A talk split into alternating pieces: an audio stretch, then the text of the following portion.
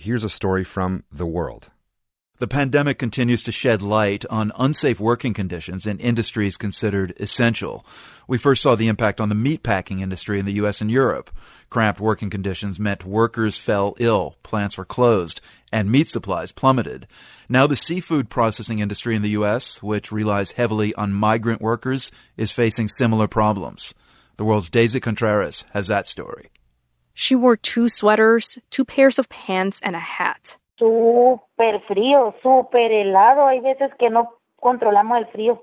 But every day Reina Alvarez worked at a seafood processing plant in Louisiana, she was still cold. Adentro entras al lugar y son cuatro mesas, pero son larguísimas. She'd stand at one side of the long tables, elbow to elbow with other workers. This was in April, during a pandemic.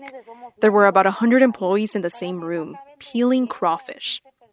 Even while the Trump administration is suspending visas for different types of work, visas for workers essential to the food chain are untouched, at least for now. Crawfish is one of Louisiana's largest industries. Alvarez and others from her region in northern Mexico come here every year with H 2B visas. From January to July, they stay in dorms with up to 40 people. Evie Peña is with Centro de los Derechos del Migrante, a migrant workers' rights group based in Mexico and the U.S. H-2B workers are tied to their employer by their visa, and they often live in remote and, and desolate areas. And their housing and transportation is provided by their employer, and this means that their access to basic services, including food and medical services, depends on their job. In April, Alvarez started feeling ill. First came headaches, then a cough and shortness of breath. She wasn't alone. Several dozen workers at that plant in Crowley, Louisiana, also fell ill. Most kept working, but Alvarez was too sick, she says. So she and a coworker, Maribel Hernandez, decided to go to a hospital with the help of a friend who spoke English. This is Hernandez. Él dijo que le había dicho él que ya nos habían reportado migración, que porque nos habíamos escapado Hernandez says when they checked in with their boss, he fired them and told him he had reported them to immigration authorities. Without that job, they don't have papers to work in the U.S.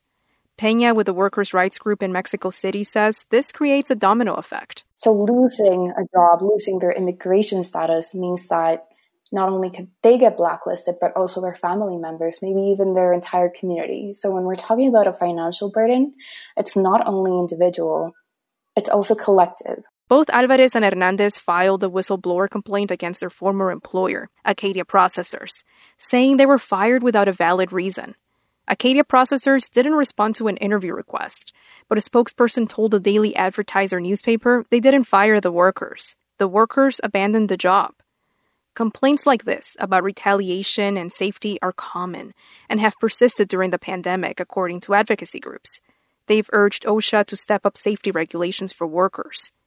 Sabina Trejo is with the Seafood Workers Alliance in New Orleans, a workers' rights group. So, unfortunately, since there's been no enforcement throughout this crisis, the guidelines have been pretty much rendered meaningless to workers in seafood processing plants where they're not being implemented. Last week, months into the pandemic, OSHA and the CDC released temporary guidelines for the seafood industry.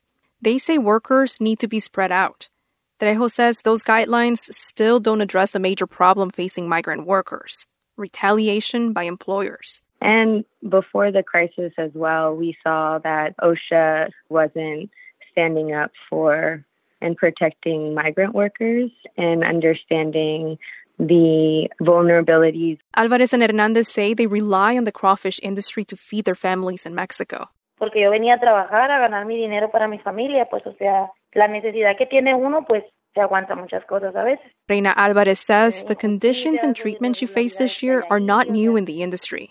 She stayed quiet before, but the pandemic convinced her to speak out, even if that risks not getting hired again. Pero esta vez yo me olvidé de todo eso porque la verdad yo me sentía muy desesperada y me sentía muy mal. Y... This time around, Alvarez says she forced herself to forget about the consequences. Too much is at stake for workers like her. For the world, I'm Daisy Contreras.